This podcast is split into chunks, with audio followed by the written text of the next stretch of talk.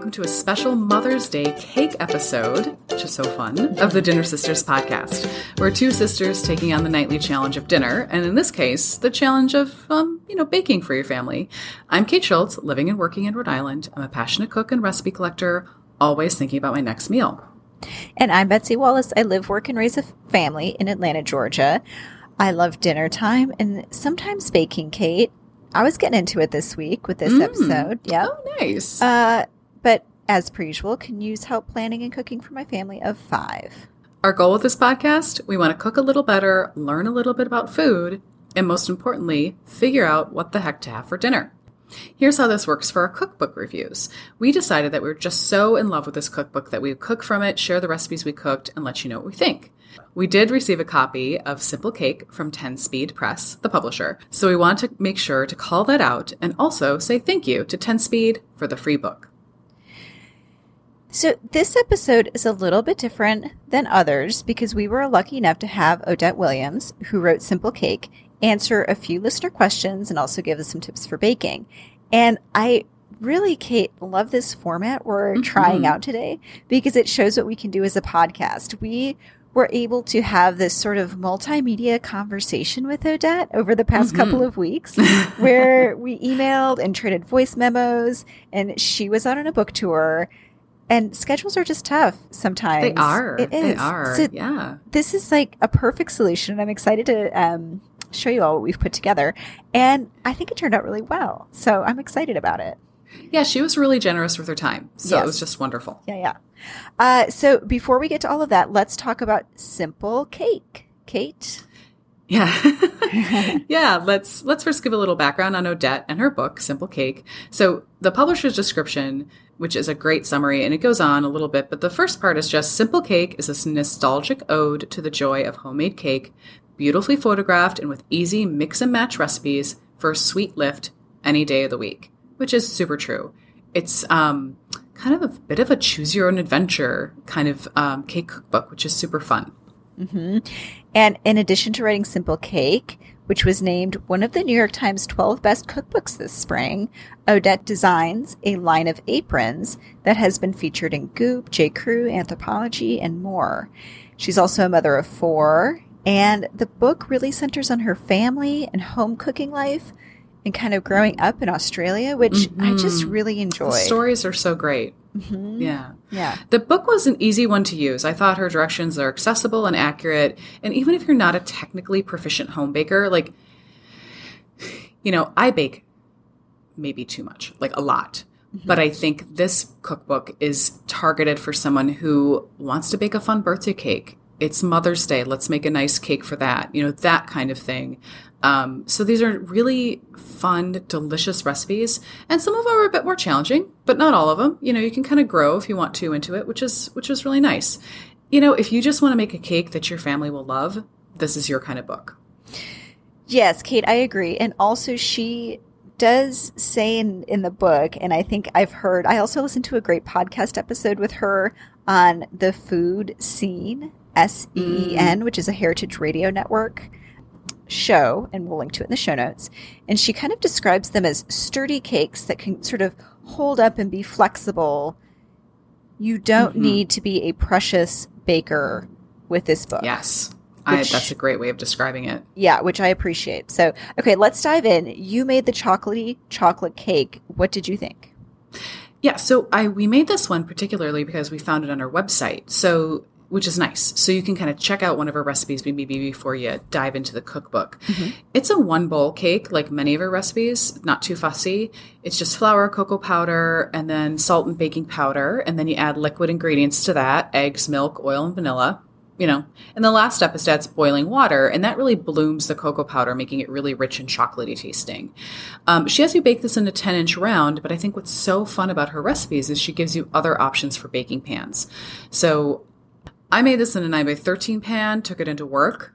It was so moist and delicious. People just raved over this cake, uh, and they thought it was just like this perfect little coffee snack, you know? Yeah. And so if you're a co- chocolate cake fan, this is an easy and spot on recipe to make. Nice one to have bookmarked to go back to when someone's like, I want a chocolate cake for my birthday, or can we have chocolate cake for dessert? You know, that kind of thing. So fun.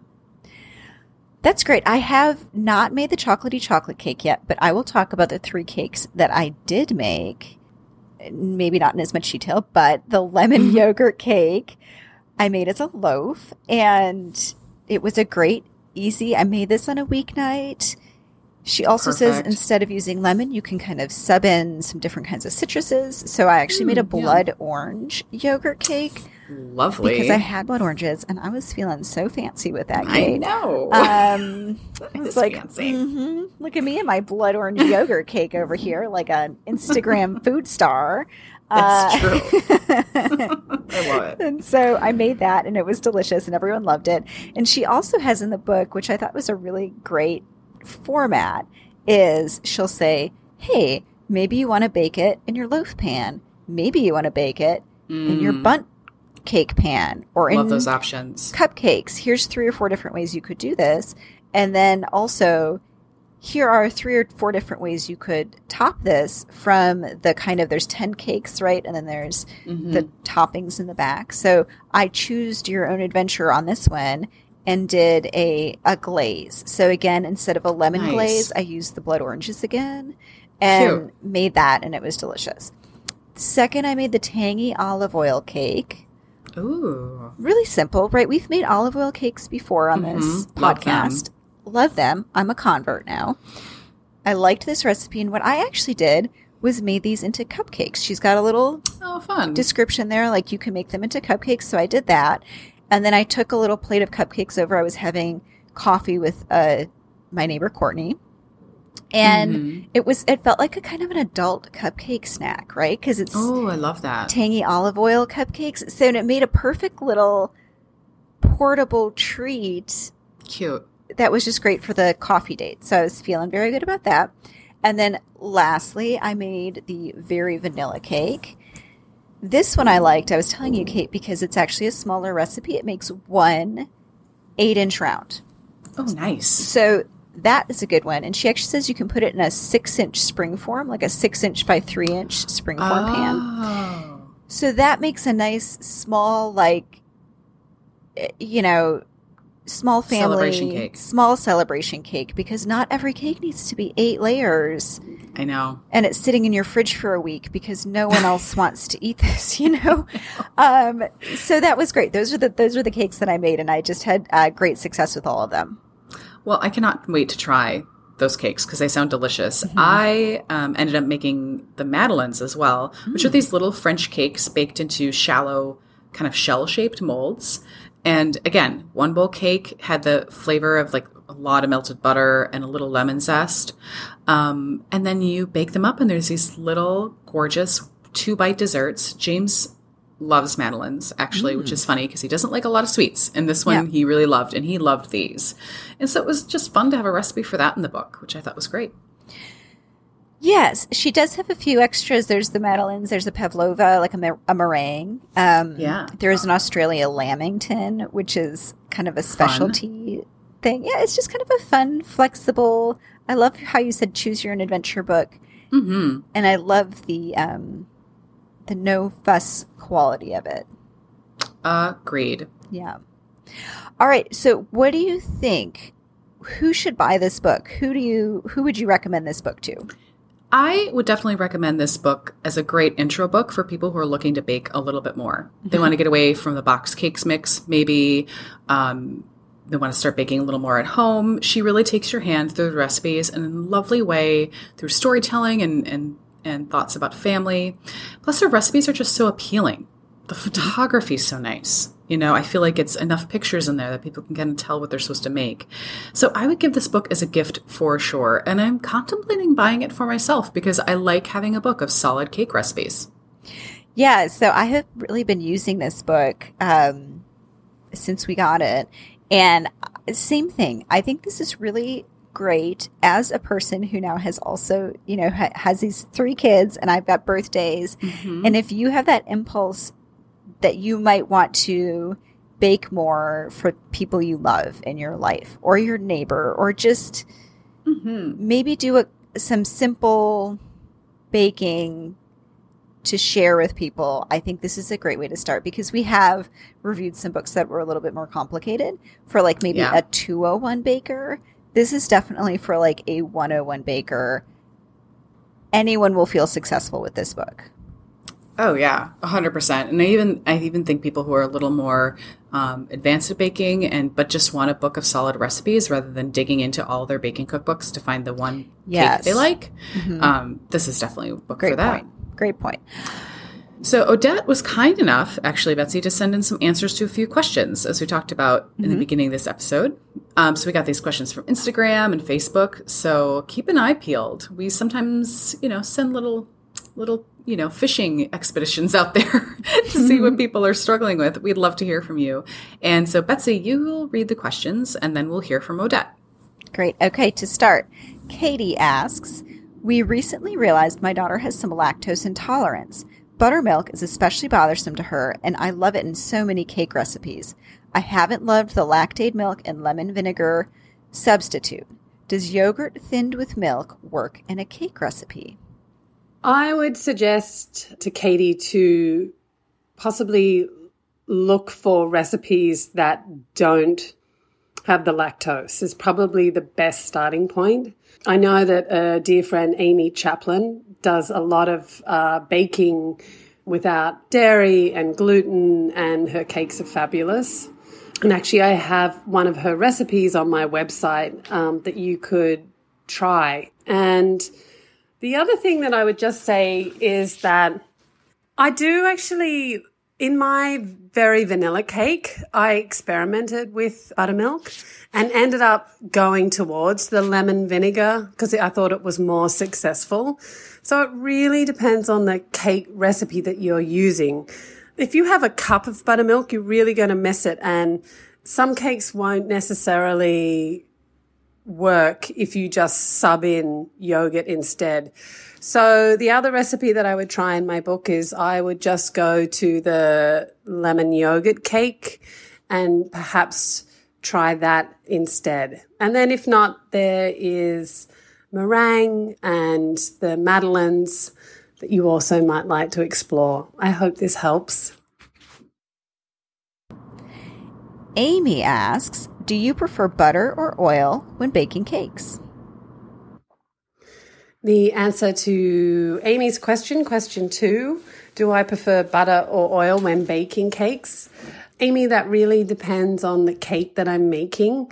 What I think I would focus probably more on is the kind of butter or oil that I'm using because I love like I love butter cakes. So my very vanilla cake I like the Kerrygold, and I also sometimes buy French butters. And I I buy unsalted butter and then just add the salt in so I can control it. And then for oil, my olive oil cake, I really love to use a cake, um, an oil that isn't too herbaceous. So something that's kind of a little tangy and mild. And both have their merit because both essentially keep a cake very moist and delicious. Kim asks, since moving to South Carolina from the Midwest, I've struggled with baking times and temperature. For instance, I make my chocolate chip cookies at 350 for 10 minutes and they are super underbaked. But if I leave them until they're done, they're rock hard. I've upped my oven temperature 10 degrees higher than what the recipe calls for with some consistently better results. The oven is okay. Is there better advice for this situation? For question three, Kim, oh my gosh, I feel your pain.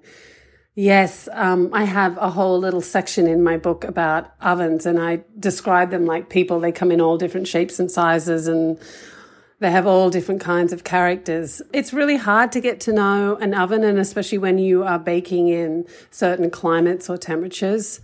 I know that when you cook meringue in humidity, it can be a real trial. I don't have too much experience with altitude cooking, but I would say the best thing to do is to try moving the rack around within the oven. And I would also just start like taking notes, like if your oven runs hot or if it runs a little cooler, what happens if you do you know, adjust the temperature? How does that affect the bake time? And eventually you will get to know your oven a little more and you'll be able to interpret a recipe so that it works best for you. Anthea asks, I would love a substitutions 101, but I realize this is an annoying question for a hmm. cookbook author.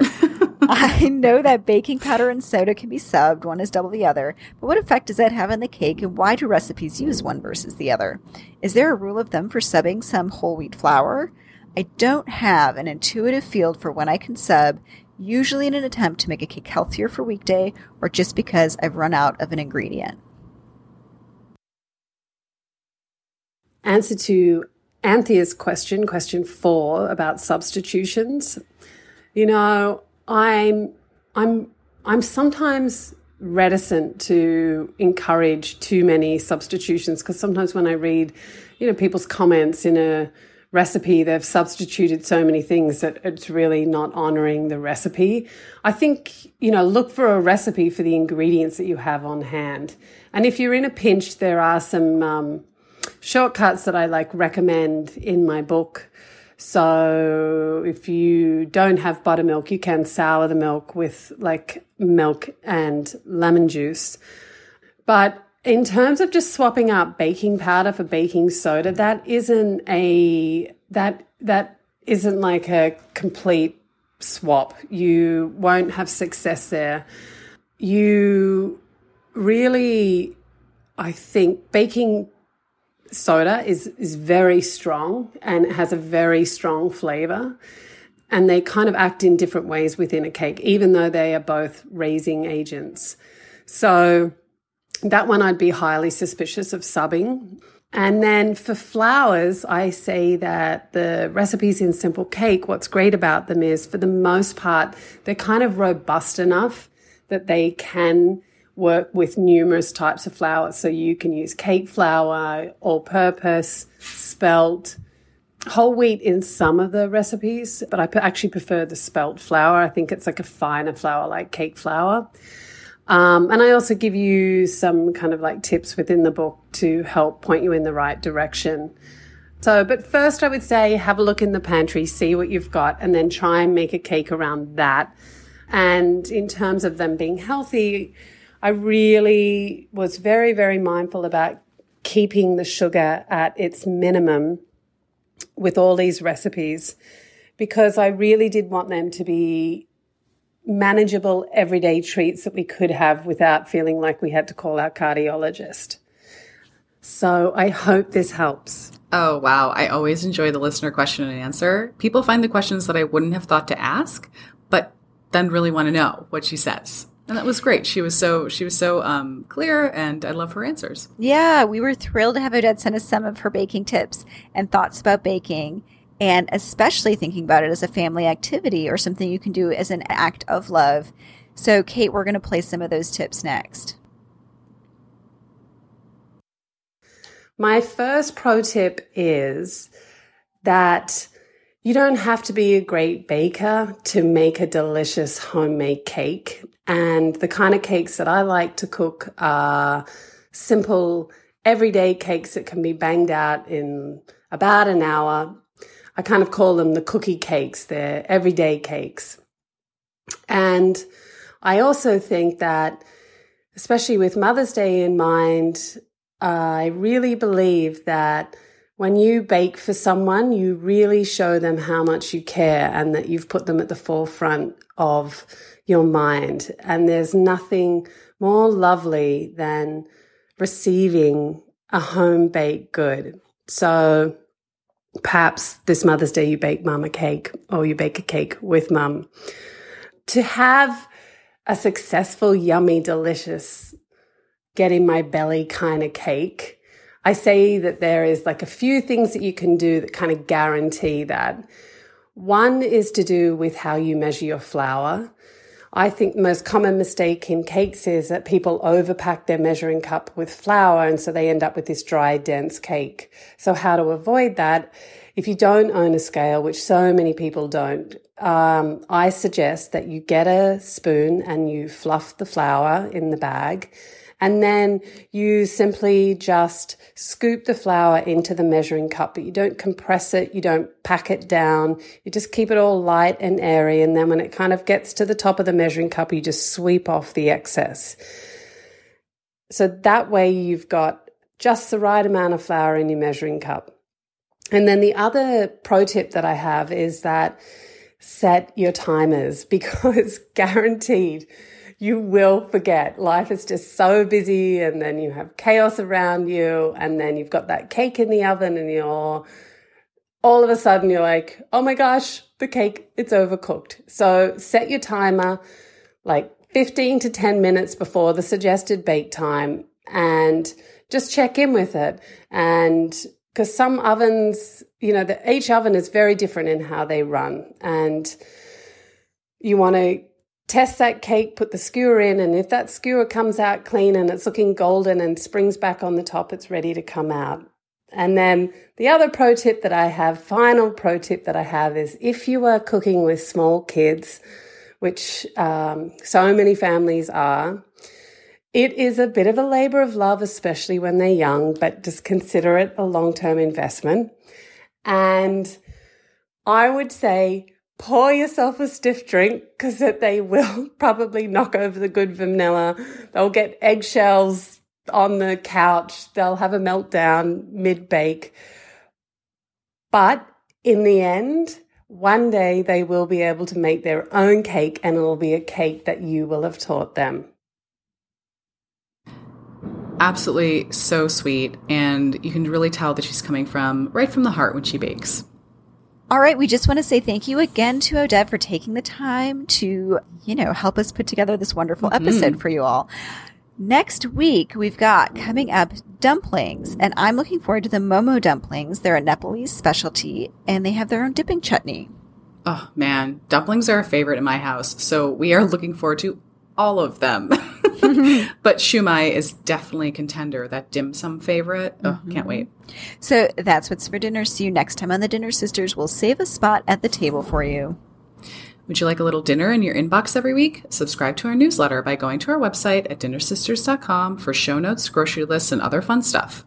If you've got some dinner ideas, you can always email us at dinnersisterspodcast at gmail.com. And if you like what you're hearing, especially this new kind of episode, please review on iTunes and subscribe. That's how people get to know us. Thanks and happy eating.